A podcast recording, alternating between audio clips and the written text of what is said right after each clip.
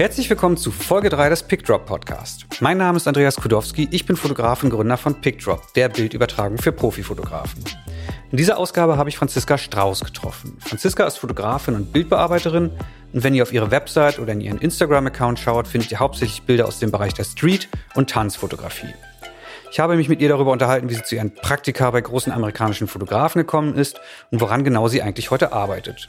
Sie erzählt darüber, warum die Fotografie auf der Straße für sie eine ganz logische Konsequenz war. Es geht aber auch viel um ihre Einstellung zum Thema Selbstverwirklichung in der Fotografie und warum sie versucht, sich in ihrer Arbeit auf Aufträge zu konzentrieren, hinter denen sie hundertprozentig stehen kann. Wie immer gibt es eine Menge zu lernen und mitzunehmen und ich wünsche dir viel Spaß mit Folge 3 des PickDrop Podcasts.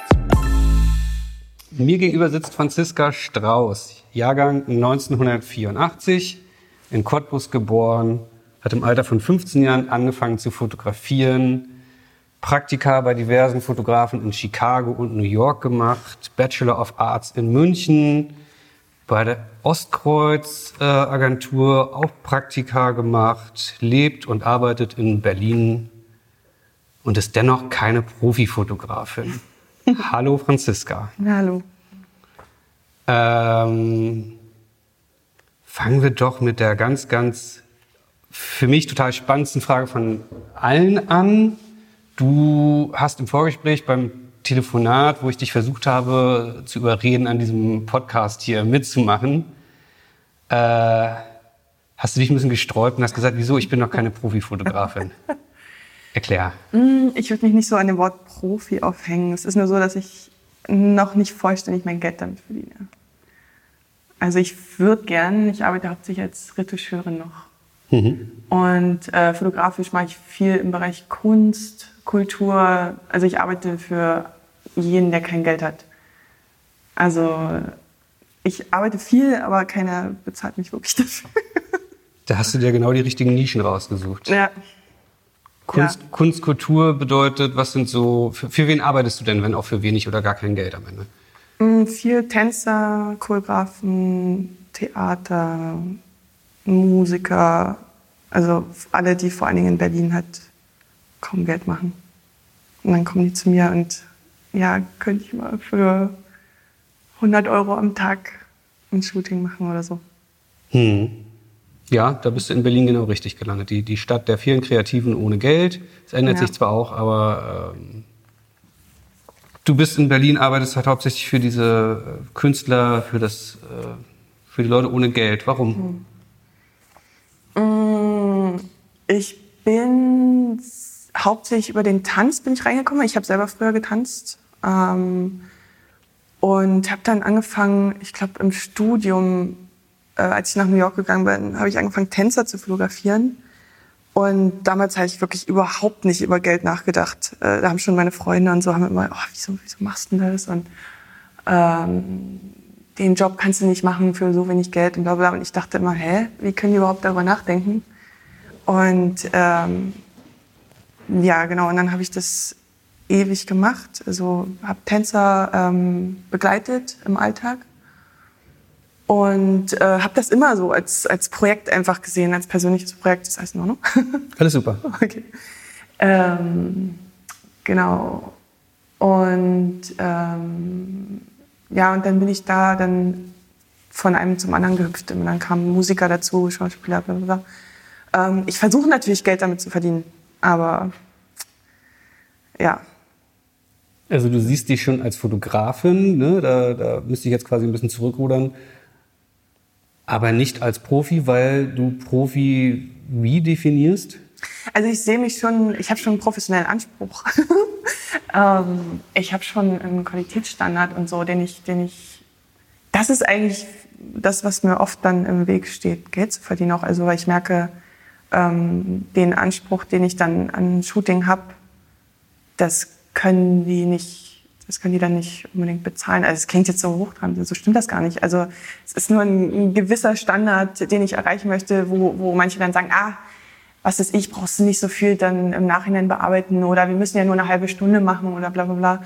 Und, äh, und dann ähm, sage ich das meistens dann ab, weil ich denke, das, das, schafft, das schafft man nicht. Also das, den, die Qualität kriegt man in der kurzen Zeit nicht hin oder mhm. äh, ohne Nacharbeit oder Vorbereitung oder wie auch immer. Genau. Und das sind diese, das sind dann andere Kunden als die, für die du dann für ganz wenig Geld das trotzdem machst? Äh, das sind teilweise die gleichen, aber ich mache es halt manchmal, wenn das Projekt ganz toll ist oder ähm, keine Ahnung, wenn da eine Ausstellung bei rumkommt oder also wo ich dann nochmal die Chance habe, vielleicht äh, Prints zu verkaufen oder sowas. Hm. Ähm, also ich hatte auch bis vor kurzem eine Galerie in Berlin. Ähm, die hatte ich acht Jahre lang. Genau, das heißt, ich habe das dann immer unter dem äh, Aspekt gesehen, dass ich das ausstellen kann, ähm, dass es geteilt wird, also dass wir äh, also dass die Tänzer das sehen können. Irgendwie gab es da immer eine schöne Zusammenarbeit, die mir gefallen hat, wo irgendwie, also wo wir beide uns, wo beide Parteien sich ausprobieren konnten, wo schöne Sachen bei rausgekommen sind. Hm. Du, du hast jetzt ja schon viel von den, oder ein bisschen was von den Tänzern erzählt. Ich will mal ganz kurz zusammenfassen. Du machst äh, Street Photography, wie es dann heutzutage auch in Deutschland genannt wird. Also ganz klassische Straßenfotografie. Ähm, Tanz. Mhm. Was noch? Porträt. Ähm, äh, ich habe auch angefangen am Film, Filmset zu arbeiten und generell mache ich alles, was so in die Doku Dokumentarrichtung geht. Mhm. Also alles, wo es eher ums Beobachten geht als ums neue Erfinden. Ja. Aber dein Geld verdienst du, du hast es auch schon angedeutet, eigentlich hauptsächlich momentan mit? Mit Retusche. Retusche. Für wen, für wen retuschierst du? Für Agenturen und Verlage. Das heißt, eine Agentur hat eine neue Volkswagen-Kampagne und äh, holt dich dann rein oder wie kann ich mir das vorstellen? Also im Moment arbeite ich hauptsächlich für eine Retuscheagentur, also die wirklich nur das macht. Mhm. Also das heißt, wir kriegen Jobs von anderen Fotografen rein. Ähm, was ist das so im, im, Schnitt? Also was hast du da? Hast du da äh, ähm, das Editorial, die Editorial-Strecke für den Stern oder ist das doch eher die High-End-Auto-Retusche ähm, mm. für die mm. VW-Kampagne am Ende? Äh, es ist ganz viel Mode zurzeit, äh, Lookbooks, ähm, Porträtsachen, ähm, ja, viel Porträt, Menschen, genau. Ähm, und das macht mir auch oft Spaß, aber der, ähm, die ethische Seite ist ein bisschen schwierig. Also deswegen versuche ich da ähm, mich so ein bisschen davon wegzubewegen. Also was heißt wegzubewegen? Also ich würde schon gerne noch weitermachen, aber die Jobs besser auswählen können. Also im Moment geht's. Also die Agentur, für die ich arbeite, ist äh, da selber ziemlich drauf bedacht, dass es ähm, äh, dass die Jobs da okay laufen. Aber ich habe auch schon Jobs gehabt in anderen, ähm, für andere Firmen, wo man dann irgendwie, keine Ahnung, da geht es ja hauptsächlich um Frauen äh, verkleinern. Hm. Also ähm, also den Klassiker, ja, größere Brüste, schmalere Sowas, Teil, ja. Mach mal Hüfte, den Po kleiner, äh, ja. genau, mach mal die Haut total perfekt und bla bla bla. Und ähm, das äh, möchte ich eigentlich nicht allzu oft machen müssen. Hm. Jetzt kann ich natürlich, kommt mir natürlich sofort die Frage in den Kopf, warum machst du es dann dennoch? Weil das für dich der Weg ist, dein, das, deine Herzensprojekte, deine Fotografie und die Miete zu finanzieren? Oder? Hauptsächlich ja. Ja. Und weil der Job auch hauptsächlich okay ist. Also die meiste Zeit macht er mir Spaß, wenn nicht diese Jobs ab und zu wären. Also ich würde zum Beispiel nicht für so eine ähm, für eine Firma arbeiten, die die ganze Zeit nur ähm, diese äh, na, polierte Werbung macht, wo mhm. wirklich nur glatt, ge, wie sagt man, glatt polierte Frauen zu sehen sind und ähm, glückliche Familien und bla bla bla. Mhm. Ähm, was sich natürlich dann auch im Portemonnaie widerschlägt. Also das, ist, das sind ja die Firmen, wo man dann richtig Geld machen kann. Aber das kann ich nicht im Moment nicht. Äh, ja, nicht mit dir, ja. nicht mit dir selbst ausmachen sozusagen. Ja, ja. okay. Ähm, du hattest im Vorgespräch auch gesagt, würd, würde ich das, was ich mache, beruflich machen, könnte ich das gar nicht machen. Ich weiß nicht, ob du dich an diesen hm? Satz erinnerst. Beruflich meine ich jetzt, ich springe wieder zurück zur Fotografie. Ja. Würde ich das, was ich mache, beruflich machen, also würdest du allein von der Fotografie äh, äh und dem, was du, was du liebst, leben wollen, ginge es nicht? Äh. Also ich glaube, es hängt viel am, am, an den ethischen, moralischen Ideen, die ich da habe. Also wie soll ich sagen, Grenzen, die nicht überschritten werden sollten. Und wenn ich jetzt komplett mein Geld damit verdienen würde wollen, dann müsste ich jede Menge Jobs annehmen, die ich nicht vertreten kann. Und ähm, deswegen passe ich da auf. Also ich, ich habe die Retusche hauptsächlich deswegen angefangen, um Fotojobs ablehnen zu können. Wann war das? Wann das war? Mhm. Vor, ich glaube, fünf Jahren ungefähr. Das heißt, du warst eigentlich auf dem Weg zu äh, davon von der Fotografie leben zu können, hast ja äh, auch beeindruckende Praktika oder Assistenzen gemacht, auf die wir gleich nochmal zurückkommen. Ähm, hast, glaube ich, einen ziemlich krassen Rundumblick einmal so gekriegt, was so weltweit, naja, weltweit, also in den USA und in Deutschland geht. Mhm. Und hast dich bewusst dagegen entschieden. Ja, das ist bewusst. Das, das war irgendwie, es war jetzt nicht so, dass irgendwie äh, zehn Firmen bei mir angeklopft haben und ich habe gesagt, oh nein, ich möchte die 200.000 Euro nicht haben. äh, sowas nicht. Aber es ist ja so, dass man, man muss ja so bestimmte Entscheidungen treffen, wo, wo gehe ich hin, wo stelle ich mich mit meinem Portfolio vor und so. Und da habe ich dann einfach schnell gemerkt, dass ich, dass ich eine ganz stark, starke Aversion dagegen habe, jetzt zum Beispiel mich bei irgendwelchen Werbeagenturen vorzustellen oder so. Äh, ich habe das dann einfach nicht gemacht. Das war gar nicht so sehr, ich habe mich nicht an den Tisch gesetzt und gedacht, okay, wo gehe ich jetzt hin und wo nicht. Das war gar nicht so bewusst, sondern ähm, ich habe das irgendwie automatisch dann vermieden, weil ich auch wusste, wie viel Energie da äh, reingesteckt werden mhm. müsste, um das zu schaffen. Also ähnlich viel Energie wie wenn ich jetzt zum Beispiel ein Fotojournalist werden möchte. Da muss ganz viel Zeit und Energie rein und genauso muss auch Zeit und Energie rein in, in ich werde ein richtig guter Werbefotograf zum Beispiel. Und das heißt, man muss das ja, man muss ja seine Energie und Zeit so ein bisschen ähm, fokussieren und das hat sich bei mir irgendwie automatisch dann äh, eher in die Kulturrichtung, Theaterrichtung, Kunst ähm, ergeben und äh, Genau. Kann ich sehr gut nachvollziehen. Also viele haben ja den Moment erst 10, 20, 30 Jahre in der Karriere, wenn sie irgendwann so die Schnauze voll haben von diesen belanglosen Jobs. Da hatten wir jetzt auch schon ein, zwei Gespräche ja mit anderen Fotografen zu dem Thema.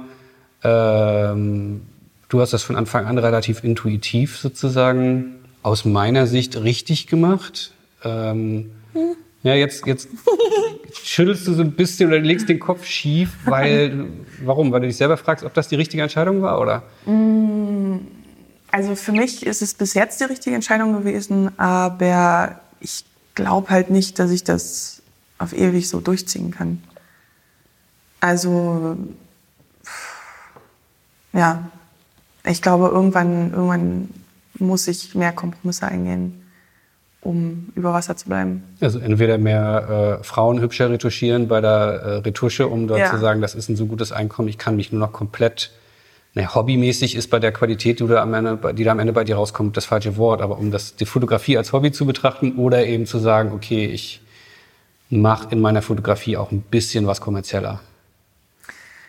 Ja, in beiden Sparten, Retusche und Fotografie, ist es so, dass das also wenn man da über einen gewissen Betrag kommen möchte im Monat, muss man einfach seine moralischen Standards dann runterschrauben und das, äh, also vielleicht 0,01 Prozent aller Menschen müssen das vielleicht nicht machen und können zufällig auch das machen, was sie, was sie gerne machen, aber ähm, ja, muss halt jeden Monat die Miete rein und das, ja, ich konnte mir vor noch vor fünf Jahren oder so konnte ich mir nicht vorstellen, dass ich meine Standards runterschraube. Und mittlerweile bin ich aber so weit, dass ich denke, es, es geht eigentlich nicht anders. Hm. Also alleine schon mit dem ganzen Equipment und so, die ganzen. Das kostet alles Geld. Ne? Kostet, das ist so viel Geld. Wem sagst du das? Ja. Ja. Ja, wobei es ganz spannend ist, weil ich habe deine Arbeit entdeckt über den Female Photo Club. Ähm, die haben einen tollen Instagram-Account, kann ich nur empfehlen. Der heißt wahrscheinlich äh, at Female Photo Club für die, für die, die es jetzt äh, bei Instagram suchen wollen. Ich, oder einfach Female Photo Club eingeben. Instagram, die Suche wird euch da schon äh, richtig weiterleiten. Ähm, die haben Bilder von dir gepostet und wenn da was kam und ich dann auf deinem Account gelandet bin, ich war baff. Also ich fand es einen tollen äh, Inhalt, ich fand es einen tollen Look. Ähm, und ich wusste sofort, ich will dich hier einmal irgendwie ausfragen. Dann haben wir telefoniert und du warst sehr zögerlich, weil eben, wie gesagt, du dich nicht als Profifotografin gesehen hast zwischen all den anderen, die wir hier irgendwie äh, interviewen. Und ursprünglich steht jetzt hier in meinen Notizen, ob diese Zurückhaltung so ein klassisches Frauending war, eine ganz provokative Frage. Aber eigentlich hast du es ja ganz gut begründen können. Du bist sozusagen auf dem Papier keine Profifotografin, wenn man es eben übers Einkommen sieht. Aber von der Qualität her würdest du dich schon mit den Qualität, äh, Kollegen links und rechts von dir, die davon leben können, vergleichen wollen, oder? Äh, ich versuche zumindest auf dem Standard zu arbeiten, ja. Also den ich als Profi-Standard ansehe. Also, wobei ich darüber gar nicht so wirklich konkret nachdenke. Also, ich, wenn ich an einer Sache arbeite, dann erklärt sich meistens durch die Arbeit an sich, wo das qualitätsmäßig hingehört. Also, wo da, woran ich arbeiten muss, damit das rund ist, die Sache. Das, das, äh, ich denke jetzt nicht, wie würde das der und der machen, damit das dann als professionell angesehen wird oder so, sondern äh, das erklärt sich Gott sei Dank äh, durch, durch die Arbeit an sich hm. was erleichternd ist. Bevor wir gleich nochmal konkret zu deiner Arbeit kommen, eben im ersten Schritt zur Street Photography. Ähm, dein Lebenslauf finde ich relativ beeindruckend. Du hast das gemacht, was viele von uns Fotografenkollegen äh, gerne wollen. Hast mal den Schritt über den Teich, wie man so schön sagt, gewagt, bist nach Chicago und nach New York gegangen. Bef Erzähl einfach mal, wie kommt's? Mm, also das erste Mal bin ich, muss ich mal überlegen, was im Studium? Nee, es war noch vor dem Studium. Ich das erste Mal nach Chicago, nur für drei Monate, ähm, habe dort assistiert und ja, war, da war, damals war ich, ich glaube, 21, total überfordert. Äh, war eine ganz schlimme Zeit. Ähm, Wirklich? Ja, weil ich mit allem überfordert war, weil es nicht nur die Fotografie war. Ich war, ich glaube, ich bin sogar ausgezogen zu dem Zeitpunkt. Also das erste Mal allein, das erste Mal alles alleine gemacht und äh, es war Winter in Chicago. Ich war alleine, konnte noch nicht so richtig Englisch, ähm, mega schüchtern. Ähm, ja, es war ganz, also voll schlimme Zeit. Aber natürlich äh, habe ich extrem viel gelernt, hab, äh, bin in die Street Photography, das klingt so bei, scheiße. Bei, bei wem bist du damals äh, gelandet? Äh, Todd Rosenberg heißt er, der ist, der ist ähm, hauptsächlich Porträtfotograf und äh, da habe ich das erste Mal Einblick bekommen in einfach einen Alltag, einen Alltag von einem Fotografen, der richtig viel zu tun hat, einfach die ganze Zeit zu tun hat. Mhm. Ähm, immer am Schreibtisch saß und meinte, oh Gott, ich bin die ganze Zeit hinterher. Ich muss die ganze Zeit aufholen und mhm. ähm, ähm, was soll ich sagen? Wie kommt man, äh, wie, wie kommt man denn als äh, 19-Jährige, wenn ich das jetzt hier richtig rechne, als 19-Jähriger auf die Idee, ich gehe jetzt nach Chicago zu einem großen Fotografen, der gut im Business ist. Hast du da vorher schon irgendwie äh, ein Fotopraktikum beim äh, Fotografen an der Ecke mit den Passfotos gemacht? Oder hast du einfach, also du sagst, du bist schüchtern gewesen und gleichzeitig machst du so eine Nummer?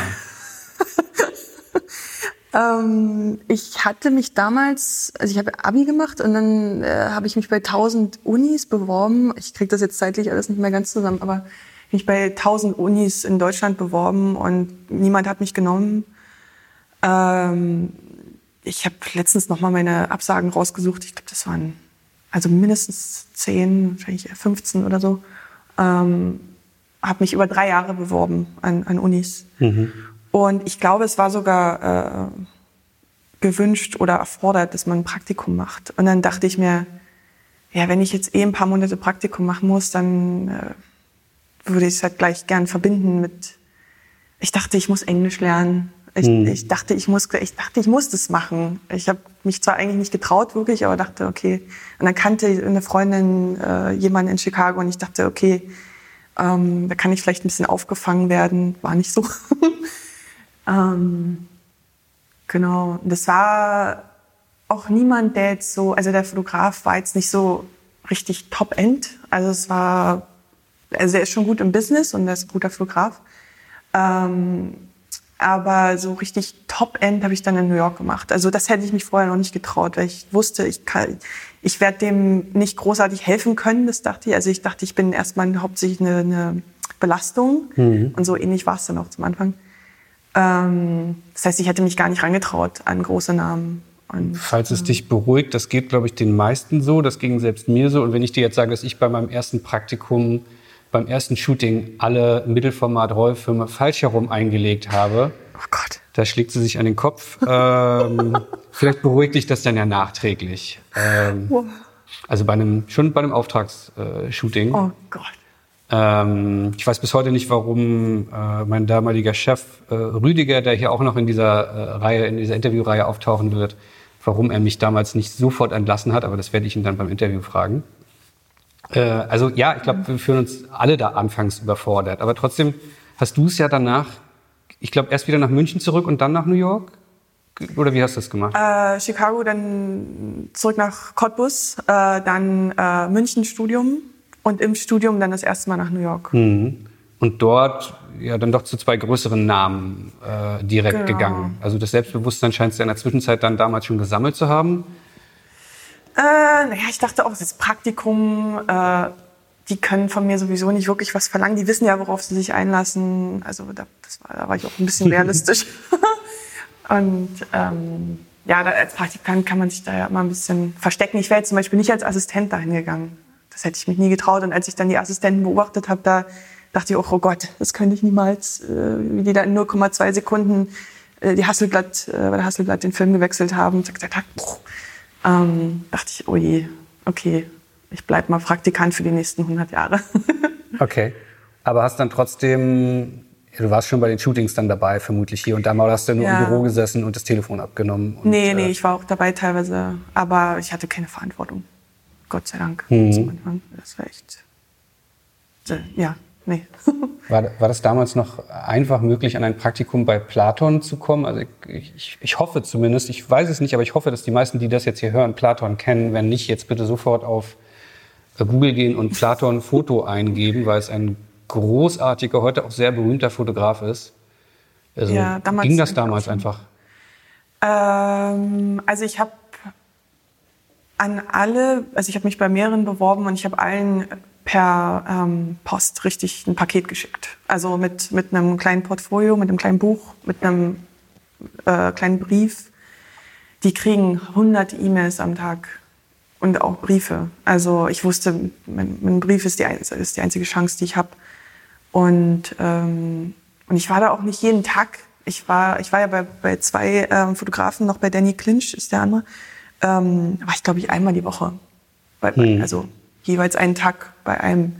Das heißt, die, die switchen da auch zwischen den Praktikanten. Ja, das heißt, du hast da äh, Praktikum gemacht, jetzt nicht erster und auch nicht zweiter Assistent, nee. aber wahrscheinlich trotzdem einen Einblick daran gekriegt, wie so ein Studio läuft. Aber ich habe das Gefühl, den größten Einfluss hat ja diese Zeit wahrscheinlich auf dich gehabt, weil du New York erlebt hast. Ja, auf jeden Fall.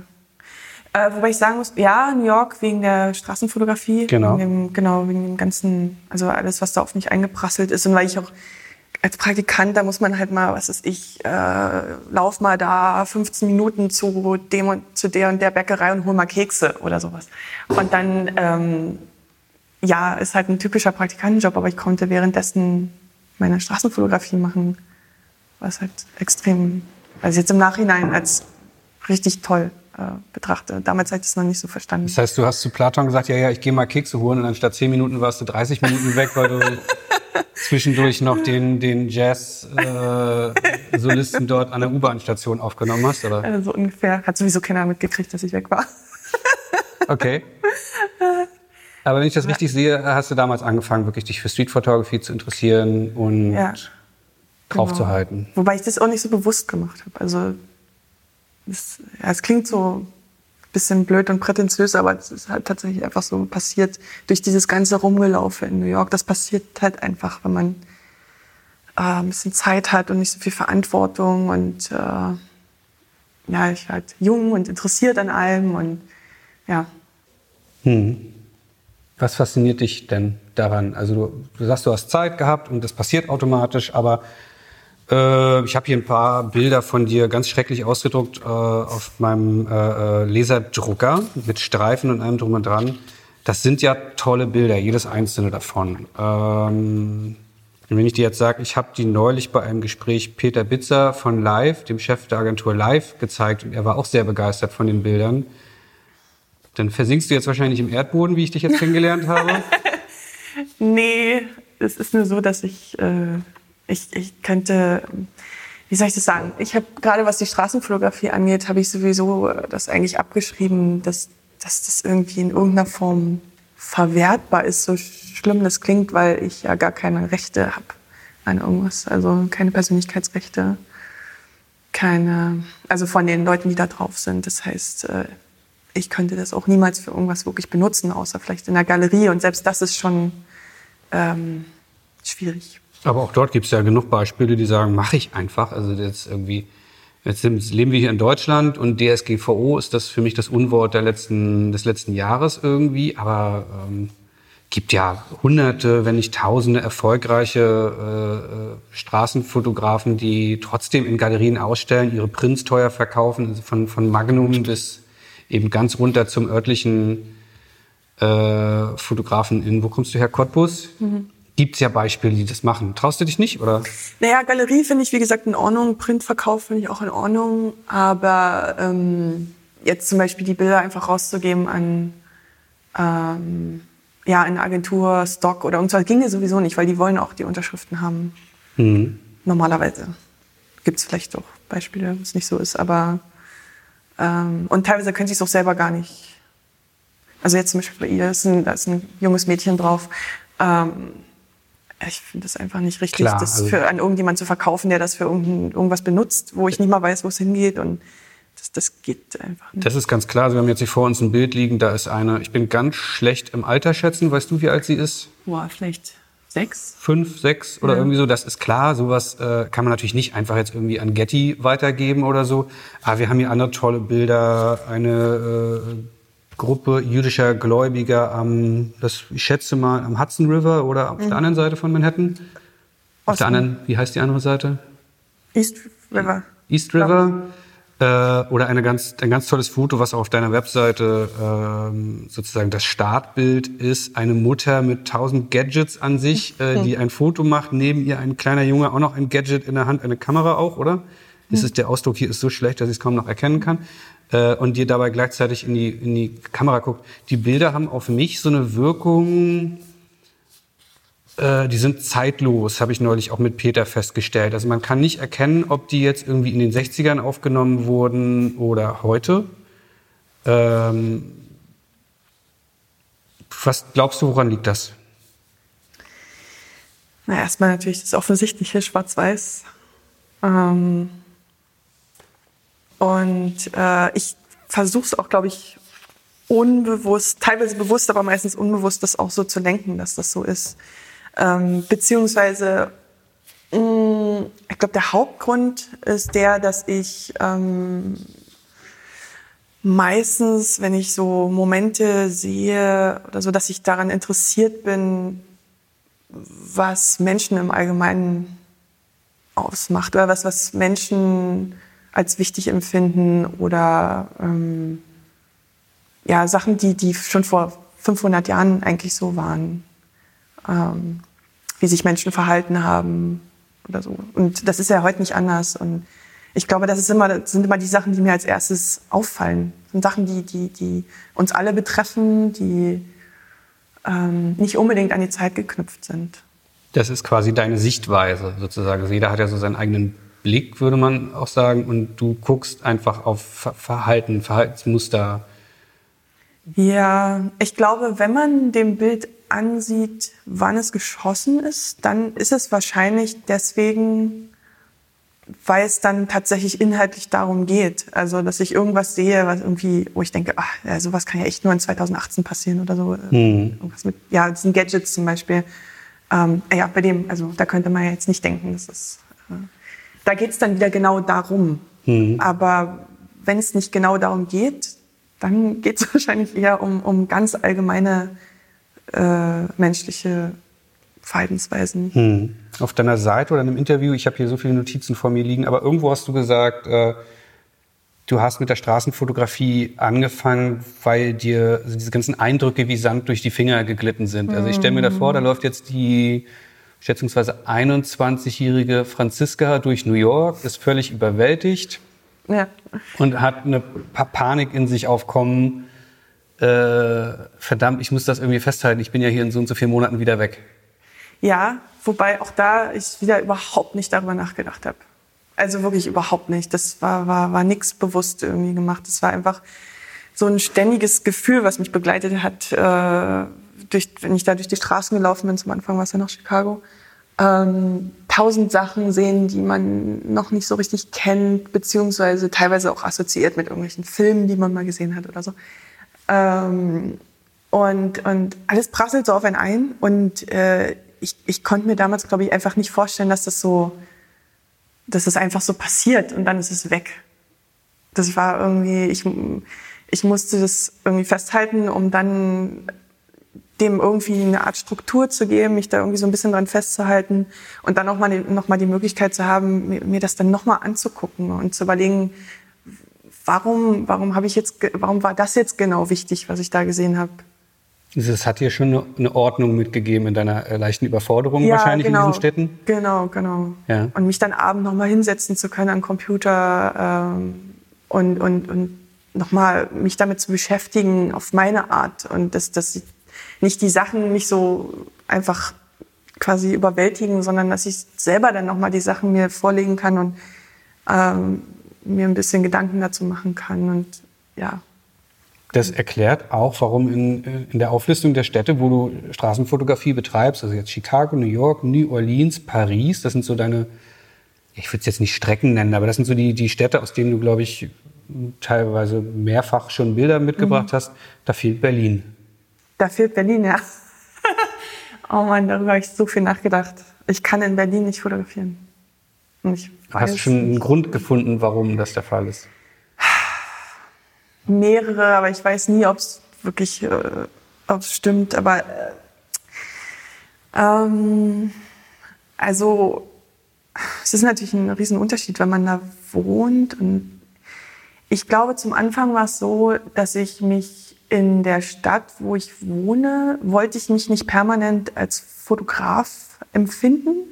Also ich wollte nicht die ganze Zeit die Kamera dabei haben und alleine schon durch das Gewicht und dass ich sie sehe und so ständig diesen Druck haben, oh, ich bin jetzt Fotograf, ich muss jetzt hier produzieren, ich muss jetzt hier was machen und überall, wo ich hingehe, da muss ich was draus machen. Ähm, sondern ich wollte, ähm, so dramatisch wie das klingt, ich wollte einfach als Mensch da sein. Ähm, das hat mich schon genug überfordert. Ähm, aber ich kriege trotzdem nicht ganz zusammen, wo jetzt der Unterschied ist zu New York oder Paris oder so, aber vielleicht lag es auch daran, dass ich da ähm, eher den Eindruck hatte, gerade bei Straßenfotografie, ähm, man hat ja ständig das Gefühl, dass man da was Falsches macht. Also dass man, man fühlt sich so ein bisschen kriminell, weil man fragt die Leute ja nicht. Und, auch nicht ähm, hinterher? Auch nicht hinterher. Äh, das, das habe ich mich nie getraut und äh, habe es mir immer versucht, so hinzudrehen, äh, dass, dass das auch okay ist, indem ich mir zum Beispiel gesagt habe, ja, wenn ich jetzt jemanden im Bus fotografiere und der Bus fährt dann weg, kann ich ihn ja auch nicht fragen. Das heißt, ich muss eine generelle Entscheidung zu dieser Sache treffen, weil mhm. manchmal kann ich fragen, manchmal nicht. Das heißt, ich muss irgendwie eine Stellung dazu beziehen. Und ähm, äh, damals habe ich noch ganz viel ähm, Kopfhörer aufgehabt beim Fotografieren, einfach durch die Straße mit Kopfhörern und habe dadurch, ich habe dann später gemerkt, dass ich dadurch nicht so die, die Verantwortung gespürt habe. Der, die Verantwortung der Kommunikation, die war irgendwie weg. Mhm. Ich dachte, ich habe die Musik gehört und dachte einfach so, ja, Foto gemacht, weitergelaufen. Kurz schlecht gefühlt, ups, kurz schlecht gefühlt. Ähm, und ähm, aber trotzdem weitergemacht, weil ich irgendwie das machen musste. Und dann ein paar Jahre später habe ich dann lange nicht fotografiert auf der Straße, weil ich dachte, ich muss jetzt. Da fällt eine Tür zu, keine Sorge, alles gut. Okay, weil ich dachte, ich muss, ähm, ich muss mir da jetzt wirklich mal Gedanken machen, wie ich dazu stehe. So lange möchte ich nicht fotografieren. Was, was kam dabei raus bei der Überlegung? nicht viel.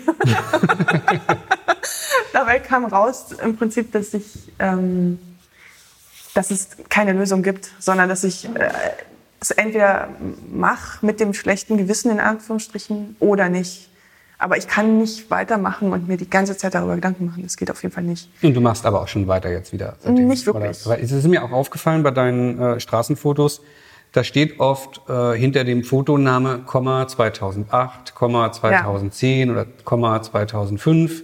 Da habe ich jetzt wenig Bilder gefunden, wo stand, also es, es gibt auch noch was, da kommen wir dann gleich, gleich zu, aber wo stand 2016, 2017? Ja, ja, also umso näher es zum heutigen Datum rückt, umso eher werden es Bilder, die, ähm, wie sagt man, im Einverständnis mit dem Subjekt äh, entstanden sind. Also ich, ich, ich mache nicht mehr oft Straßenfotografie genau aus dem Grund, weil ich mich nicht traue, weil ich nicht dazu stehe, weil ich nicht weil ich es irgendwie nicht okay finde.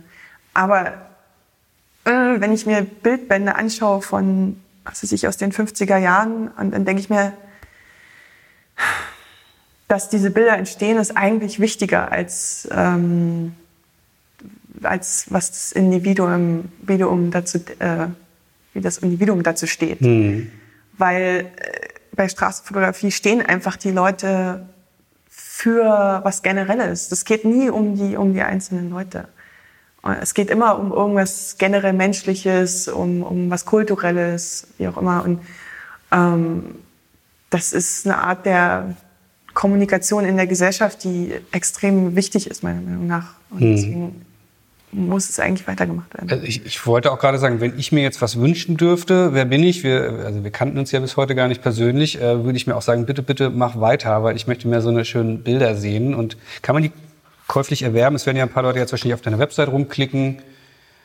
Ähm, ich habe allein deine Website in der letzten Woche ganz vielen Leuten gezeigt. Äh, kann man dort jetzt so sagen, hey, dieses tolle Bild von dieser einsamen Eisläuferin im, was ist das, Central Park in New York?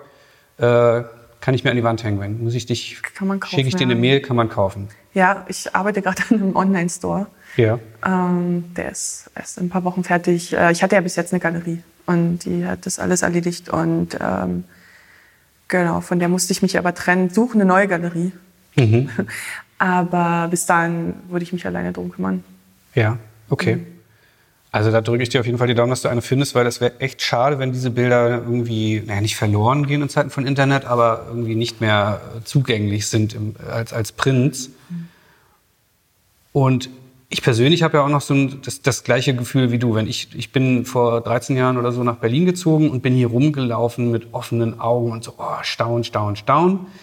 Ähm, habe aber nie Fotos gemacht. Ich bin dann, also außerhalb der professionellen Porträtfotografie. Und immer wenn ich Freunde zu Besuch hatte, haben die mir gesagt, wieso hast du keine Kamera dabei? Du musst hier doch ja. alleine, was hier auf der Warschauer Straße los ist. Oh und ähm, also ich kann das sehr gut nachvollziehen, warum man in der eigenen Stadt dort äh, nichts macht. Hm. Und kenne auch das Gefühl, wenn man dann eben in eine andere Stadt fährt und dort fotografiert, dass einem ständig ein schlechtes Gewissen hm. Dabei hat also nur jetzt zu deiner Beruhigung, ich glaube, das äh, kann jeder Straßenfotograf nachvollziehen, aber ähm, ja, also ich gucke hier gerade nochmal auf die Bilder und fände es wirklich schade. Man sieht den Bildern, du hast gesagt, dass die, sind, die wirken wahrscheinlich zeitlos, auch weil sie schwarz-weiß sind. Trotzdem würde ich aber sagen, dort auch nochmal in diesen Bildern wiederzuerkennen, dass du eindeutig einen professionellen Bildbearbeiter-Hintergrund hast. Gehst du da mit mit der Einschätzung? Ähm, also es ist, wenn dann eher andersrum, dass ich Bildbearbeiter geworden bin, weil ich selber so viel gemacht habe, dass ich dann irgendwann sowieso auf dem Standard war, wo ich, wo ich gemerkt habe, oh, ich könnte jetzt auch für andere Leute arbeiten eigentlich. Ähm, ich habe ähm, die ersten sechs Jahre, würde ich sagen, noch analog fotografiert und in der Dunkelkammer gearbeitet und habe dann, ähm, als ich auf digital gewechselt bin, habe ich dann irgendwie automatisch versucht, den, den Look zu kopieren ich konnte nicht einfach den harten Cut machen und sofort hm. äh, normal, bunt, digita äh, digitaler Look. Äh, das ging irgendwie nicht. Und dann habe ich, hab ich das versucht halt ähm, quasi äh, organisch weiterzuführen. Und ähm, was sich dann so ein bisschen aufgelöst hat bei meinen Tanzsachen, da habe ich dann angefangen mit Farbe zu ähm, äh, experimentieren und da bin ich dann so ein bisschen weg von dem, von diesem, ja, ich, das muss jetzt unbedingt aussehen, als hätte ich mit, mit 400 ISO fotografiert oder 800 ISO. Ähm, das hat dann nochmal eine ganz andere, also es war eine, eine schöne Erfahrung, dass sich da auch wieder, wie ich vorhin schon gesagt habe, durch die Arbeit sich eigentlich erklärt hat, wo das auch wo das so ästhetisch hingeht und was ich damit machen muss und dass ich da nicht einfach ähm, Kontrast schwarz-weiß drüber hauen kann und dann funktioniert es. Das ging halt nicht und das war, ähm, das fand ich irgendwie erleichternd. Hm. Zu, den, zu, den Tanzfotos kommen wir äh, sehr gleich noch, aber ich wollte noch mal ganz kurz zurück.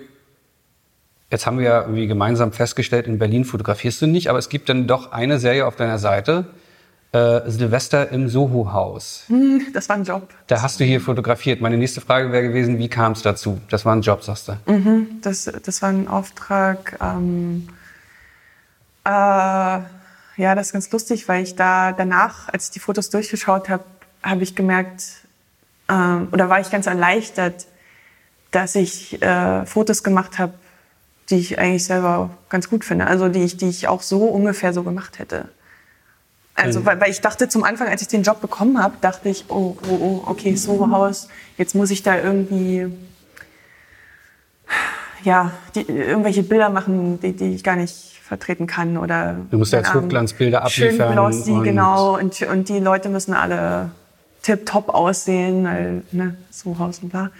Ähm, und im Endeffekt ist die Serie aber irgendwas dazwischen gewonnen, womit ich, womit ich ganz zufrieden war. Hat dein, dein Kunde, das Soho-Haus, war dein Kunde, vermute mhm, ich? Ja. Haben die die Bilder so gekriegt, wie sie auch auf deiner Website zu sehen sind? Ja. Ja. ja. Aber auch dieselbe Auswahl? Ähm, das, da kann ich mich nicht mehr erinnern. Aber ich vielleicht zwei, drei oder so waren nicht die gleichen. Aber im Prinzip haben die alle so bekommen, ja. Hm, weil, weil ich frage, weil deine diese Serie Silvester im Soho-Haus, die man auch auf deiner Website finden kann, für mich schwankt die so ein bisschen zwischen Kritik an diesem affek affektiertem, abgehobenen Stil der Feiernden und dieses ganzen Hauses ja. Und der simplen, naja, ich muss aber trotzdem noch einfach zeigen, dass die hier eine geile Party hatten. Ja, ja, ja, ja. Ja, ja ich weiß. Und, äh, genau, und zum Anfang, als ich da reingegangen bin, dachte ich, es wird nur äh, die, die, was Party, Party, Party, Party und toll und to Genau, genau, genau. Äh, gesehen und gesehen werden und so. Und dann... Ähm, ich bin da nicht reingegangen mit dem, mit dem, ähm, mit der Idee, oh, ich muss jetzt hier alles entlarven oder so. Man, man sieht es dir nicht ähm, anders, also man, du konntest es dir nicht verkneifen, ist mein Eindruck, das am Ende dann doch zu zeigen. Das ist einfach, ist da einfach passiert. Also. lieber, lieber Kunde, das ist mir einfach passiert, es tut mir leid. Hier die Bilder von deiner Scheißparty. Nee, also ich, ich habe ich hab das unter dem Aspekt dann durchgeschaut, weil ich auch gemerkt habe, ja, einige Bilder sind ein bisschen grenzwertig. Ähm, habe aber dann gedacht, das, also ich gebe denen mal alle Bilder und dann können die ja immer noch entscheiden, was sie selber auf ihrer Seite zeigen und was nicht. Und? Ähm, ich weiß nicht, was sie im Endeffekt gezeigt haben. Ehrlich gesagt, ich weiß nicht, ob ich kann sein, dass sie ein paar Bilder rausgenommen haben. Aber, aber gab es Feedback vom Kunden? So der, der Klassiker, hast du auch noch andere Bilder? Nee, es gab sowas? nur gutes Feedback.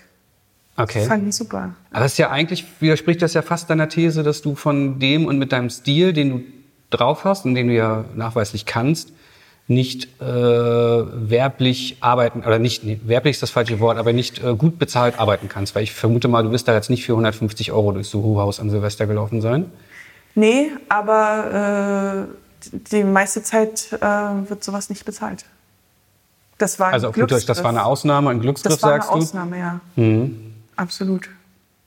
Also es gibt nicht viele, die, die, die das ähm, äh, genau so brauchen, was man ja auch verstehen kann. Ich habe zum Beispiel viel Hochzeiten auch fotografiert, natürlich wie, wie die meisten.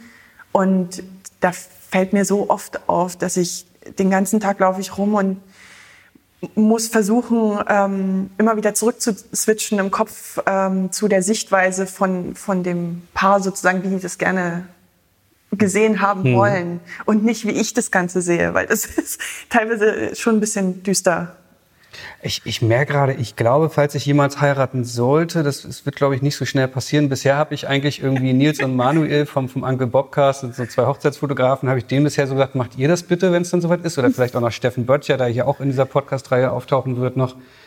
Aber eigentlich denke ich mir, wäre das doch Ich würde es ich würd's feiern, wenn da jetzt jemand so als, äh, als Fremder von außen rein und mir so richtig den Spiegel vorhält, mir und meinen irgendwann um Mitternacht besoffenen Freunden. Äh, ja, ich habe oft den Eindruck, dass das viele denken, dass sie das wollen, aber dann im Endeffekt doch nicht.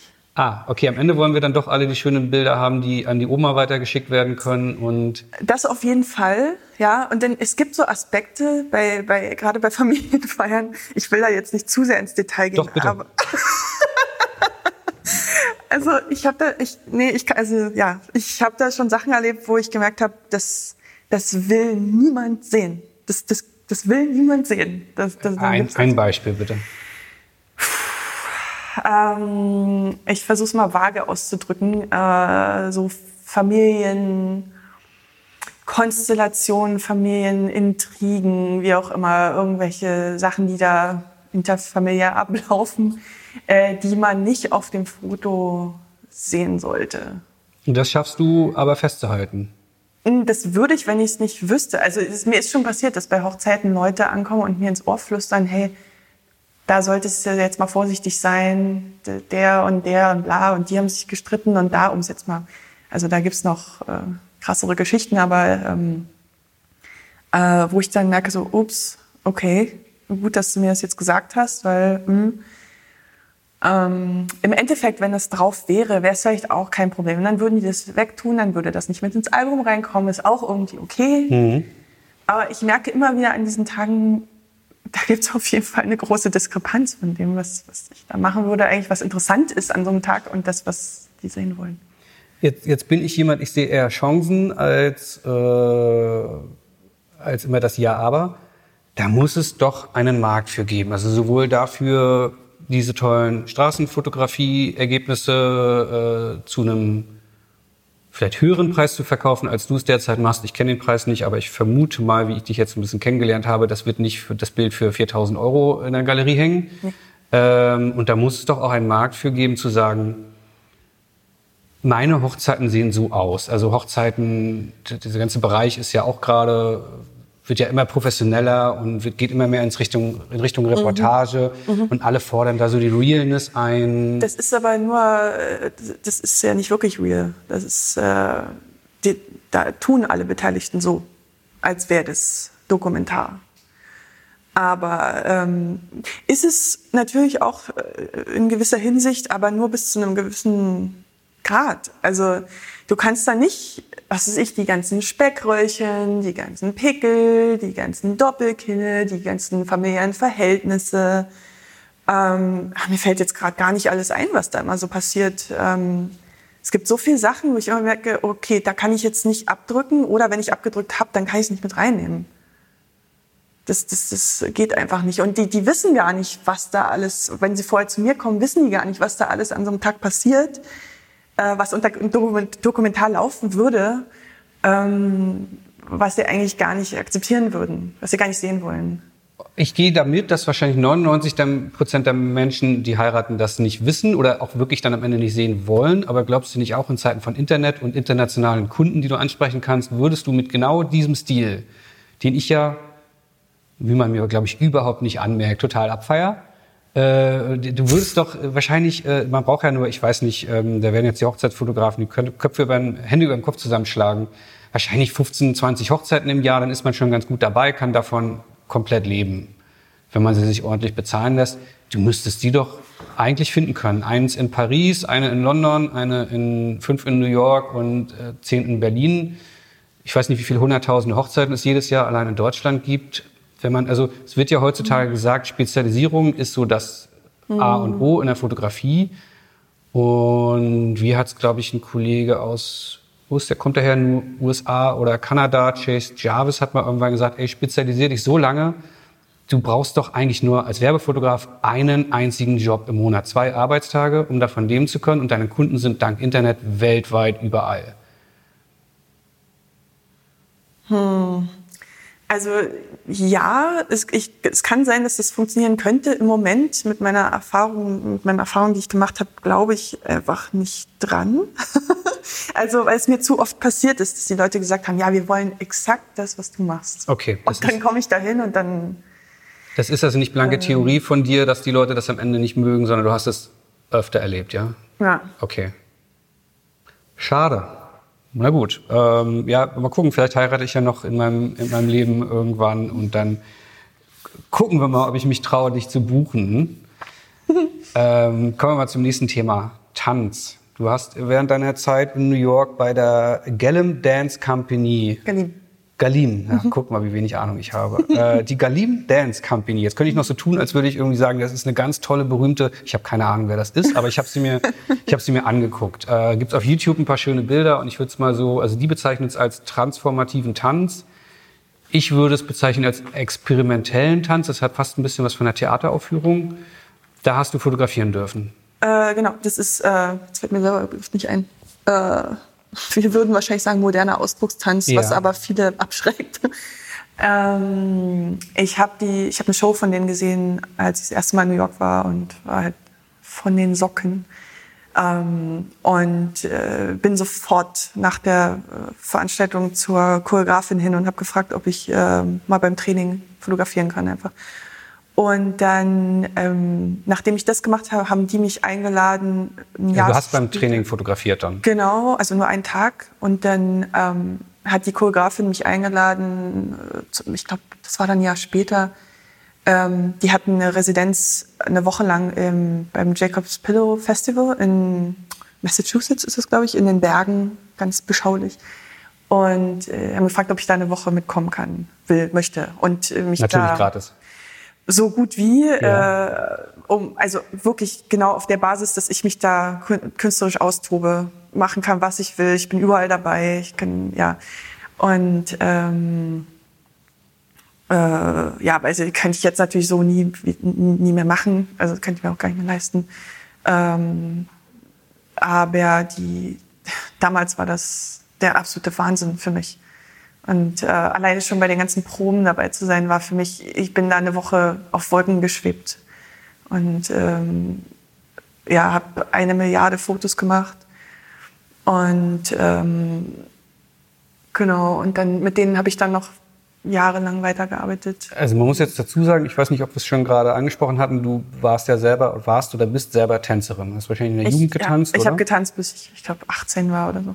Mit wie vielen Jahren hast du angefangen? Äh, ich glaube mit 10. Okay. Ja. Das heißt, das ist deine Leidenschaft. Wenn man jetzt ah, Machen wir noch mal eine ganz blöde Frage. Du darfst dir nur noch eine einzige Richtung, kommt jetzt ganz spontan, eine einzige Richtung aussuchen, oh, in der du nur noch fotografieren darfst. Wäre es die Tanzfotografie? Uh. Mm. Bis du tot umfällst? Mm, wahrscheinlich. Ja, ich kann es nicht ganz genau. Also es könnte auch Porträt sein. Ähm, mir geht es viel darum, äh, einfach Zeit mit diesen Leuten zu verbringen. Und wenn es jetzt nur noch Tänzer wäre, ich weiß nicht. Aber es ist natürlich ein sehr experimentelles Feld. Das heißt, es würde schon, das würde schon gut gehen bis ans Leben, Lebensende. Ja, mir selbst ging es jetzt gar nicht so sehr darum, ob es jetzt das wäre, sondern einfach deine Reaktion zu sehen, weil ich glaube, dass man sieht ja den Bildern an, das liegt dir total am Herzen. Du steckst da irgendwie so tief drin und zeigst da Leute, ähm, ja, im wahrsten Sinne des Wortes hautnah, ist so mein Eindruck. Ja, da muss ich dazu sagen, ähm, dass ich ganz zum Anfang, als ich angefangen habe, ähm, also ich habe dann meine komplette Bachelorarbeit auch war, war ähm, über Tanz und ich habe, ich glaube, drei Monate lang zwei äh, oder drei Tanzkompanien begleitet die ganze Zeit äh, teilweise auch mit denen gewohnt. Und das war, also zum Thema Leidenschaft und so, das war für mich äh, extrem schwierig emotional, weil ähm, ich da noch, ähm, also kurz vorm Studium wusste ich noch gar nicht, dass ich über Fotogra äh, Fotografie studieren werde, sondern da ging es noch darum, ob ich vielleicht Tanz studiere. Mhm. Und, äh, und dann habe ich mich für die eine Richtung entschieden, aber äh, mit den Tänzern Zeit zu verbringen und die Proben zu beobachten, war auch extrem schmerzhaft. Und äh, ich habe ein paar Jahre gebraucht, um mich in dieser Rolle zu akzeptieren, als der, der da nur beobachtet. Weil der ich, da nicht mitmachen darf. Ja, ich hätte am liebsten mal gerne meine Kamera in die Ecke geschmissen und hätte gern mitgemacht. Und äh, das war, das war, ganz, also zum Anfang klar, ich war, wie ich schon gesagt habe, ich bin da auch auf Wolken gelaufen, weil ich einfach an dem Prozess so nah dran sein konnte und einfach mal, weil die auch wahnsinnig gut sind ähm, und die Proben extrem, extrem interessant waren.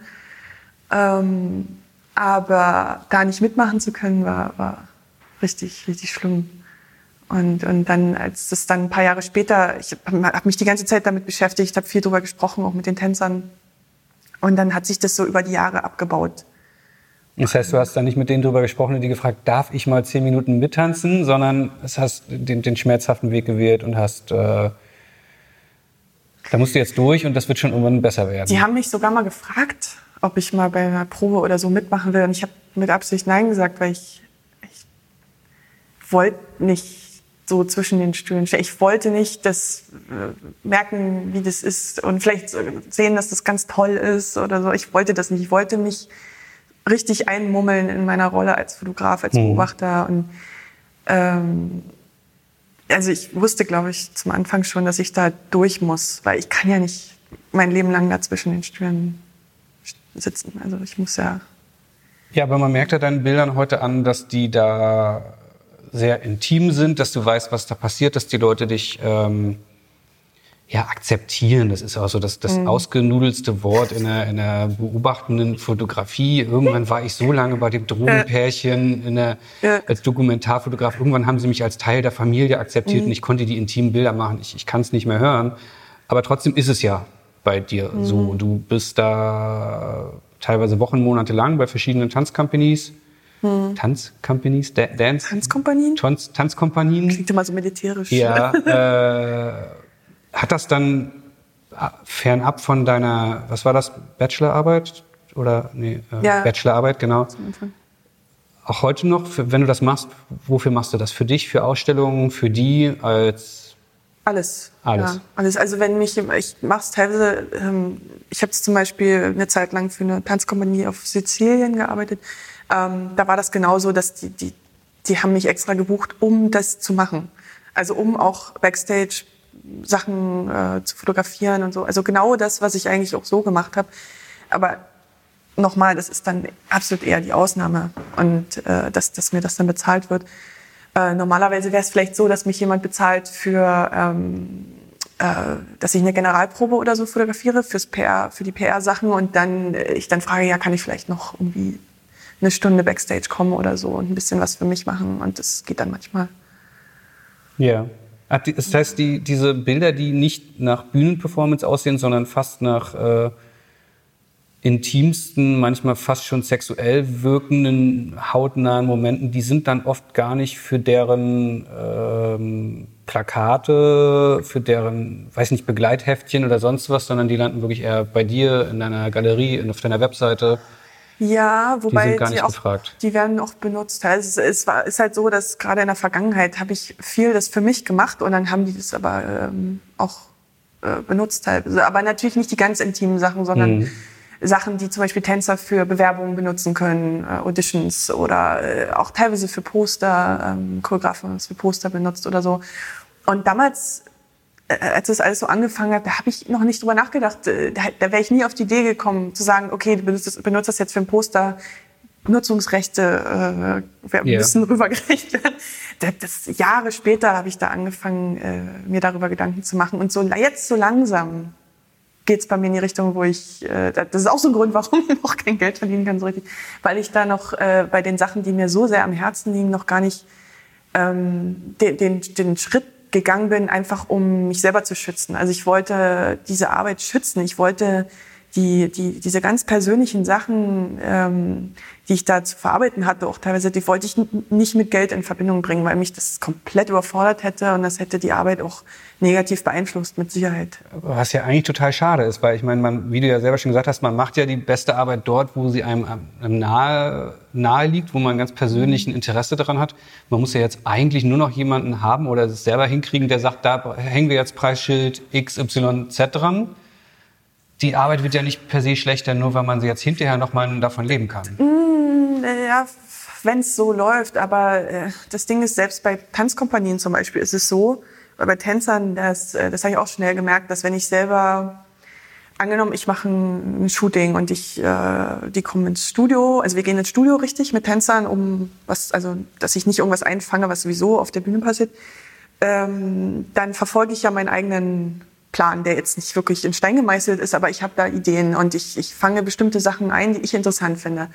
Und dann ist meine Erfahrung zum Beispiel, dass umso jünger der Tänzer ist, umso eher kommt er dann danach zu mir und will sowas haben wie, ähm, oh ja, hier das Bild mit dem, wo ich, wo ich, wo ich einen Spagatsprung mache oder so. Oder wo, also diese, diese Sachen, die, also gerade junge, junge Tänzer sind halt noch extrem davon beeinflusst, was gern gesehen ist von mhm. Tänzern. Also wo Leute sagen, oh, toll, die kriegt ja ihr Bein äh, dolle hoch oder ähm, die, die kriegt eine super Piorette hin, Wahnsinn. Und wenn man dann ein Foto davon hat, dann ist das halt, das ist, äh, merkt man den jungen Tänzern an, wie die darauf angewiesen sind, diese, diese Art von Feedback zu bekommen und sich damit zu profilieren und, und äh, ja, das ihren Eltern zu zeigen und was weiß ich.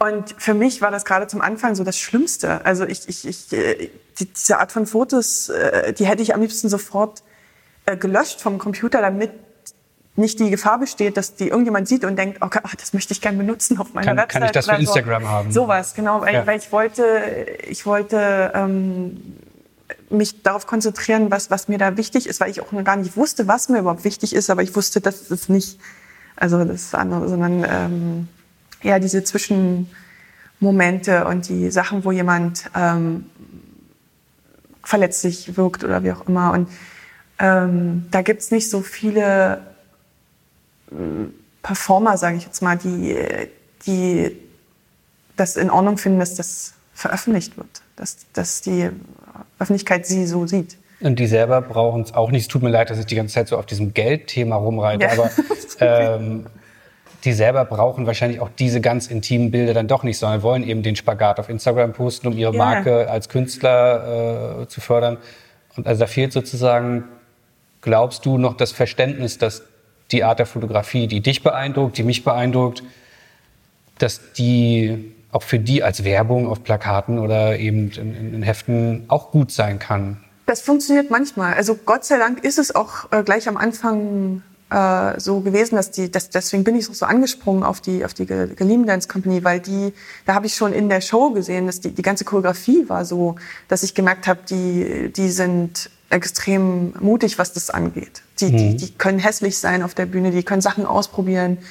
Ähm, das heißt, ich wusste schon instinktiv, dass wenn ich mit denen arbeite, dass, dass, dass da im Prinzip keine Schranken gibt, dass wir da alles ausprobieren können und, äh, und genauso was dann auch, dass sie sich die Bilder angeguckt haben und ich dachte teilweise, oh Gott, äh, das könnte ich von mir selber nie so sehen oder geschweige denn an die Öffentlichkeit bringen und die, und die fanden das alle toll oder ein paar von denen fanden es toll, weil, weil sie gemerkt haben, ähm, was, da, was da passiert und wie wichtig, ist, wie wichtig das ist. Aber ähm, das sind dann auch eher die etwas älteren Tänzer, die etwas erfahrenen, die, die viel ausprobiert haben, die sowas auch wichtig finden und die nicht mehr so darauf angewiesen sind, dass sie jetzt, dass sie jetzt von allen Seiten beklatscht werden, dass weil sie einen Spagat aussehen, kriegen. Vielleicht auch einfach, dass ja, sie, das sie mit ihrem Körper sozusagen schon äh, Frieden geschlossen haben, wobei die meisten Tänzer ja da eigentlich keinerlei Probleme haben sollten. Mm, doch, das passiert öfter, als man denkt, dass es da Probleme gibt. Aber ich, ich glaube, es ist eher so, dass sie ähm, was heißt akzeptiert haben? Die, die haben gemerkt, dass sie ihren Körper eben, das ist ihr Instrument, das ist ihr künstlerisches Instrument. Das heißt, in dem Moment, wo sie sagen, oh, da ist eine Speckfalte oder da ist ein bisschen Zellulite oder so, das können wir nicht benutzen, stehen, stehen, die, dem ja, stehen die ja dem künstlerischen Prozess voll im Wege. Das heißt, die, die, ähm, für, für die ist der künstlerische Prozess und der, das, was dabei rauskommt, wichtiger als ihre individuelle Sicht auf, auf ihren eigenen Körper. Was extrem mhm. wichtig ist bei der Arbeit zusammen, weil ich habe auch schon mit anderen Tänzern gearbeitet, die es genau andersrum sehen. Da, da kommt man nicht besonders weit, weil es ja, da geht's dann halt immer darum, dass es irgendwie schön fotogen aussieht und dann ähm, ja, Instagram und bla bla bla. Das, ist ja in der Porträtfotografie auch nicht anders. Die wirklich guten Bilder, die können auch in einer Minute entstehen, wenn derjenige vor der Kamera es zulässt. Also und nicht nur gut aussehen ja, möchte. Ja, ja, ja. ja. Jetzt ein, ein wahnsinniger Übergang. Äh, du hast nämlich auch mit einem Regisseur zusammengearbeitet mhm. oder für diesen Regisseur gearbeitet, von dem ich jetzt mal sagen würde, der auch genau das zulässt in seinen Filmen. Wahnsinnig toller Übergang, oder? äh, du hast mit Volker, Schlön, Volker Schlöndorf mhm. äh, oder für Volker Schlöndorf gearbeitet. Ich glaube, wenn ich jetzt sagen würde, mit ihm zusammengearbeitet, dann äh, Du hast ja. die Setfotos für Return to Montauk. Montauk. Mhm. Montauk gemacht. Ähm, das ist ein Film, der spielt auf Long Island, das heißt auch wieder in der Nähe von äh, New York. Hauptsächlich auch in, also spielt in New York und Long Island. Genau. Ja, genau. Ähm, ich durfte auch schon mal mit Volker Schlöndorf arbeiten, ist in meiner Erfahrung ein wahnsinnig toller Mensch, äh, kann da Geschichten erzählen. Wie hast du das erlebt? Wie kamst du dazu? Ähm, der Herr Schlöndorf hat meine Fotos in der Ausstellung gesehen meine Street-Sachen übrigens. Ja. Äh, und hat, ähm, hat dann sofort gefragt, ob ich das machen möchte. Und ja, das war natürlich ein krasser Moment. Ich dachte, wow, äh, Engelschöre singen. und dann ging es auch noch, ähm, ich wusste auch, dass es um ähm, eine Verfilmung von einem Max Frisch Buch geht. Und ich finde Max Frisch. Dein Lieblingsautor, äh, wenn ja, ich richtig recherchiert habe. Also zumindest deutschsprachiger, ja und äh, dachte, und dann wusste ich, wir drehen in New York und ich dachte, oh mein Gott, die Planeten alleine, wie sagt man? Alles kommt zusammen. Äh, alles kommt zusammen und äh, äh, ja, das ist mein Moment und ich habe mich, äh, Freude ist, Freude trifft es gar nicht das Wort. Ich war völlig überwältigt, aber das wurde dann auch schnell abgelöst von totaler Panik, äh, ob ich das überhaupt hinkriege. Ähm, also die Wochen vorm Dreh waren echt, puh, also mit Schlaf war da nicht viel. Also ich war, hm. Mega nervös. Lass mich raten, es hat natürlich alles am Ende wunderbar geklappt und alle waren happy, oder? Ganz, fast das ganze Gegenteil. Oh. Es war äh, das, das Schwierigste, was ich je gemacht habe.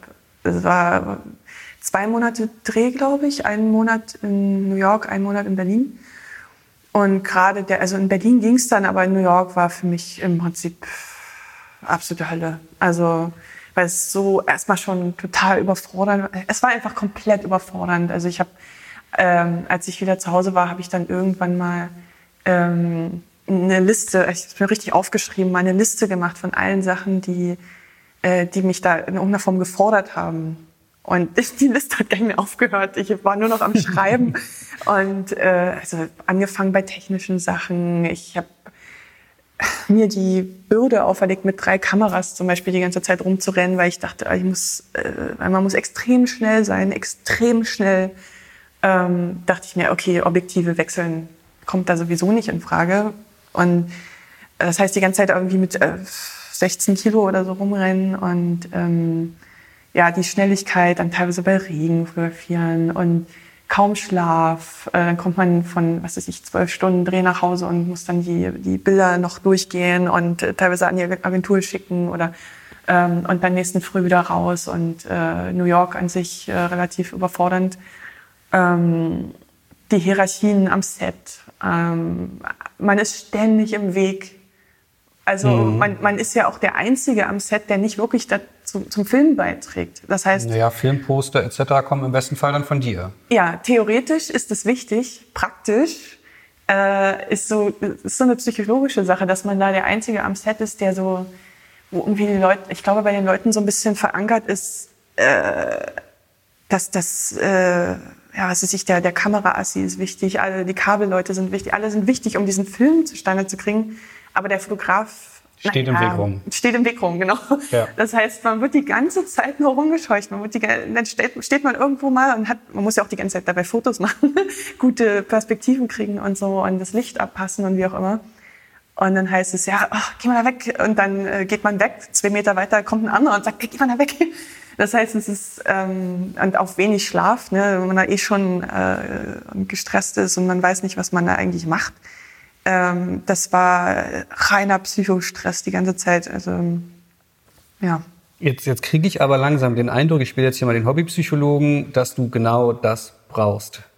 Den, den Stress? Den Stress und die Überforderung. Mm, nicht so krass, vielleicht ein bisschen.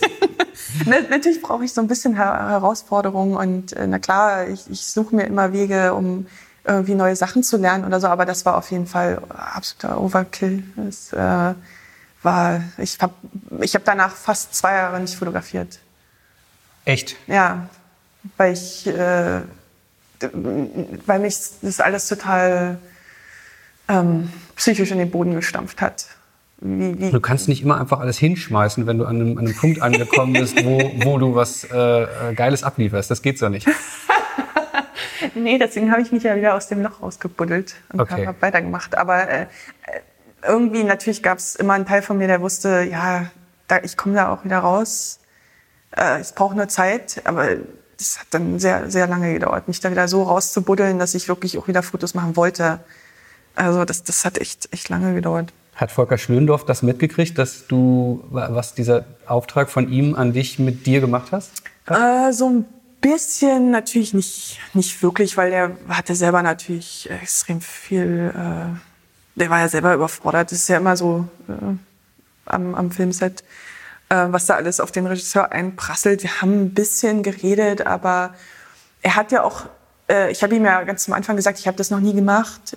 Ich weiß nicht, was am Filmset los ist. Und, ähm, und äh, habe gemeint, ja, können wir uns bitte noch mal vorher in Berlin treffen, noch mal ein bisschen drüber sprechen und so. Und, ähm, und da war es dann so, dass aus irgendeinem Grund, da gab es irgendwelche Missverständnisse und dann hatten wir nur noch fünf Minuten.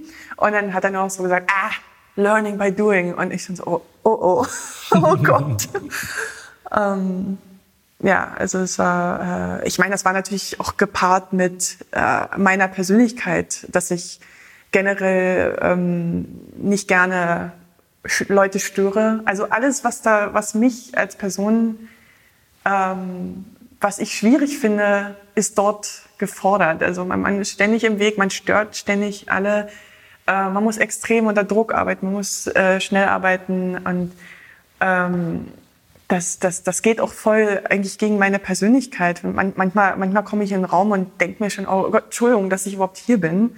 Ähm, das ist mittlerweile besser. Also das, äh, da brauchte ich ein paar Jahre für. Aber ähm, zu dem Zeitpunkt, als ich den Job angefangen habe, war ich auf jeden Fall noch so.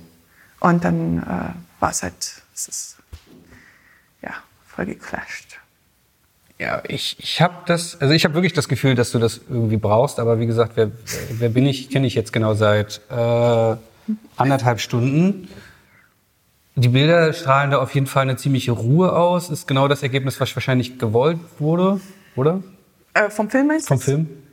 Äh, ich, mir wurde nichts gesagt. Dir wurde nichts gesagt nee, hinterher? deswegen Oder vor, vorher als Auftrag nichts gesagt oder wie, wie das Ergebnis? Äh, vorher. vorher. Also mir wurde mir wurden keine konkreten, weshalb ich da auch so verunsichert reingegangen bin, weil mir im Prinzip niemand so richtig gesagt hat, was überhaupt. Äh, also ich, ich, ich musste vorher googeln, was was genau von einem Stillfotografen überhaupt äh, ver ja. verlangt wird und ähm, habe noch mit einem Stillfotografen telefoniert und ähm, ja, wie man überhaupt kommuniziert am Set und bla. Und dann ähm, war das aber ein, alles ein Chaos und ich wusste überhaupt nicht, was ich mache. Und äh, habe dann auch ein paar Tage lang äh, ein paar Sachen richtig falsch gemacht und habe äh, Leuten wirklich unnötig im Weg gestanden, einfach weil ich nicht gew gewusst habe, dass ich das nicht machen soll. Oder, also, dass man nicht vor der Kamera rumsteht, wenn sie läuft, das war wahrscheinlich klar. aber wen, wen hast du da geärgert? Ach, alle. also ich habe halt zum Anfang noch viel die Crew auch fotografiert und so, weil ich dachte, weil mein Job auch war, äh, zu dokumentieren alles. Wie dieser ähm, Film entsteht. Wie dieser Film entsteht, das war Teil des Jobs und, das, und dann irgendwann, ey, ja, kannst du mir hier nicht, ist, ja, es geht hauptsächlich darum, die, die, die äh, Schauspieler zu fotografieren und so und dann irgendwann dachte ich mir, na, gut, einiges davon hätte man sich sparen können, indem man es vorher besprochen hätte. Ja. Also das, das war ähm, extrem schlechte Kommunikation meiner Meinung nach. Und Schade. Aber gut, die ja. Ergebnisse äh, stimmen ja am Ende und die Liste hast du aufgeschrieben, um für dich einen, äh, eine Konsequenz daraus zu ziehen, um zu lernen, um besser zu werden oder einfach nur, um dich nochmal selber einmal mm. dir nochmal zu zeigen, wo du nicht deiner Meinung nach genügt hast?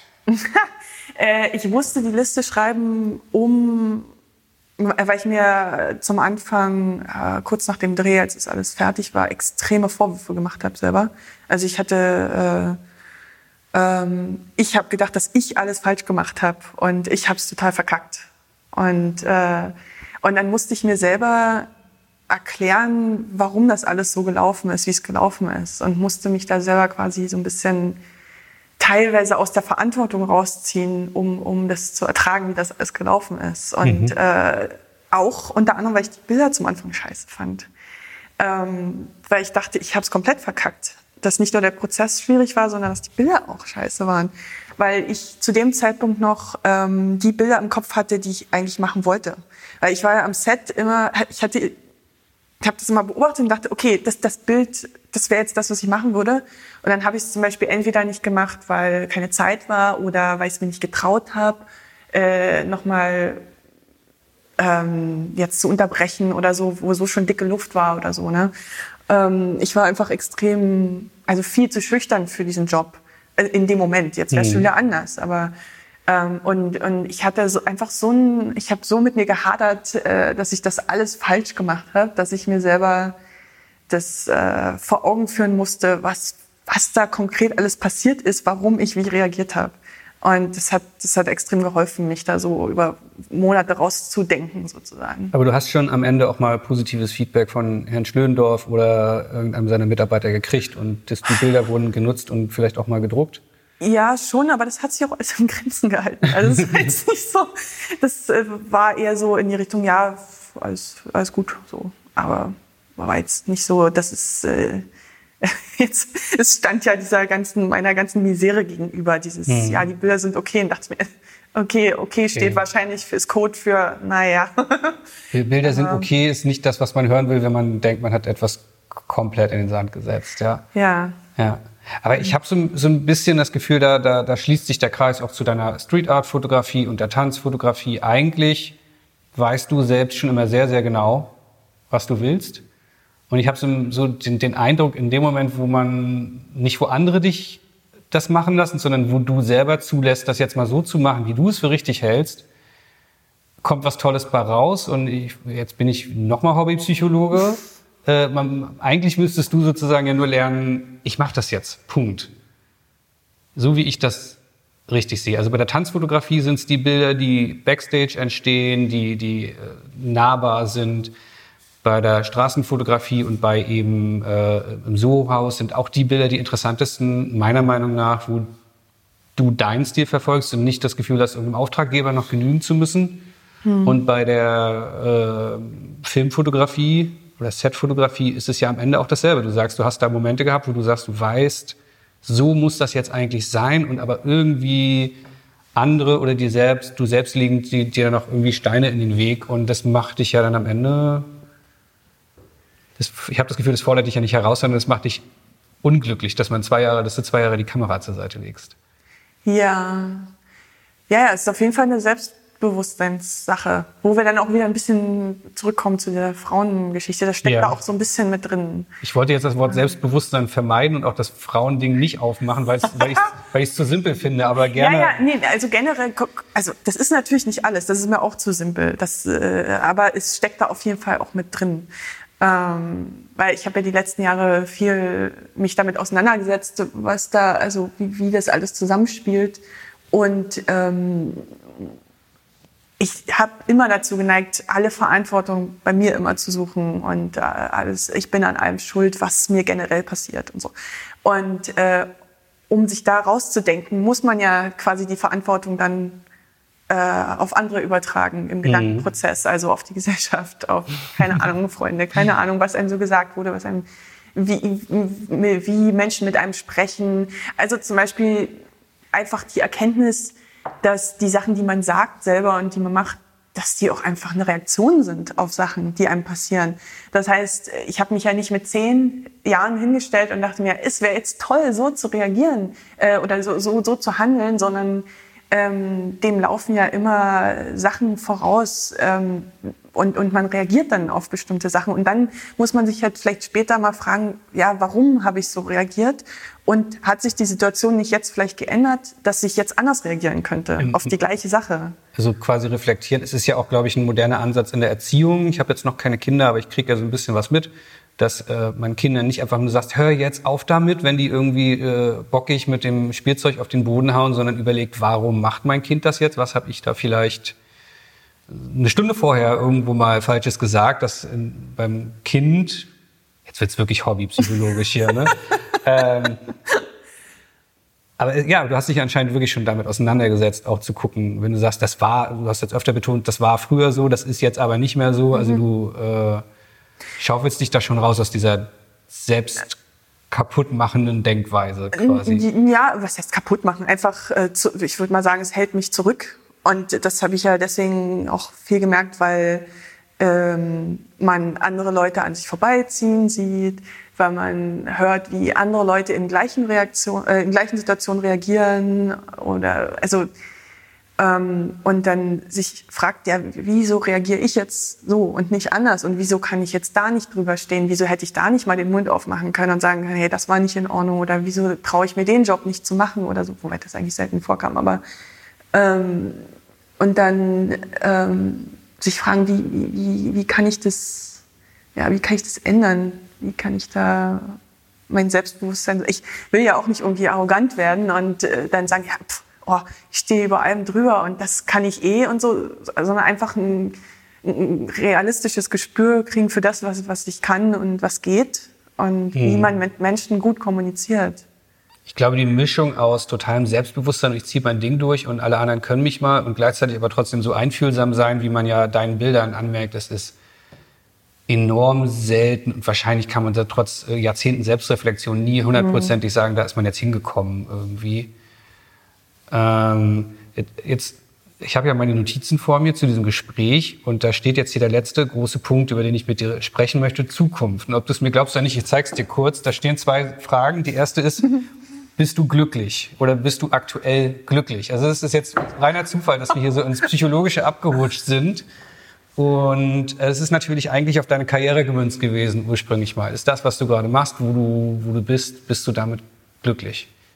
Mm, also ich würde sagen, mit dem Status quo jetzt nicht unbedingt, aber ich bin auf jeden Fall gerade zufrieden mit der Richtung, die es annimmt. Also ich bin froh, dass ich mich aus bestimmten Denkweisen so ein bisschen rausgelöst habe und ähm, ich bin froh, dass ich generell die meiste Zeit das Gefühl habe, ich möchte fotografieren, was absolut nicht selbstverständlich ist. Mhm. Also die, die meiste Zeit in meinem Leben habe ich eigentlich äh, das immer eher so empfunden, dass ich irgendwie, ja, ich mache Fotos und ich muss sie aus irgendwelchen Gründen machen, aber ähm, zufrieden bin ich damit nicht. Ähm, und und ähm, mm, also irgendwie eine, wurde von einer ständigen psychischen Tortur irgendwie ein bisschen begleitet. Und das löst sich gerade so ein bisschen auf. Natürlich nicht komplett, sonst würde man ja auch, also sonst würde ich wahrscheinlich aufhören, Fotos zu machen. Aber zumindest ähm, äh, passiert es mir jetzt öfter, dass ich das Gefühl habe, ah, ich würde mal gern wieder das machen. Ich würde gern, ja, dass es so in so eine, dass das von mir aktiv kommt. Das ist für mich nicht selbstverständlich und das ist, äh, ja. das ist extrem erleichternd. Schön. Hm. Ähm, wenn du dir frei aussuchen dürftest, äh, was mit dir, mit deiner Fotografie oder vielleicht auch gar nicht der Fotografie äh, im nächsten Jahr passiert, 2019. Wir bewegen uns jetzt aufs Jahresende zu. Ich weiß noch nicht genau, wann diese Episode hier, diese, diese Aufnahme rauskommt. Falls wir jetzt schon im Januar sind, liebe hm. Zuhörer, äh, verzeiht's mir. Äh, Im nächsten Jahr, was mit dir passiert. Und zwar ohne Wenn und Aber. Es würde erfolgreich werden. Du kannst nicht verhindern, dass du damit wirklich Erfolg hast. äh, was, wär, was wäre das? Was würdest du dir aussuchen? Mmh, extrem schwierige Frage. Ähm, ehrlich gesagt, wirklich nichts Konkretes, sondern ich würde mich einfach extrem darüber freuen, wenn es so bleibt, dass ich das weitermachen will. Also wenn ich, wenn ich äh, im ganzen Jahr 2019 das Gefühl habe, oh, ich würde gern Fotos machen, unabhängig davon, was ich tatsächlich mache, das ist schon, das ist, das ist toll. Das klingt ja, wenn, voll deprimierend aus. Nee, das klingt voll toll. Ich dachte gerade, wenn das kein, kein schöner Abschluss ist, dann weiß ich auch nicht. Vielen Dank für das Gespräch. Ja, gerne. Vielen Dank. Das war's mit dieser Ausgabe des PickDrop Podcasts. Ich hoffe, unser Gespräch hat dir gefallen und du konntest etwas für deine Arbeit mitnehmen. Falls ja, denk dran, diesen Podcast bei iTunes, Spotify und Co. zu abonnieren und dir bei Gelegenheit auch einmal PickDrop selbst anzuschauen. Vielen Dank fürs Zuhören. Die nächste Ausgabe kommt wie gewohnt in zwei Wochen. Ich freue mich drauf. Bis dann.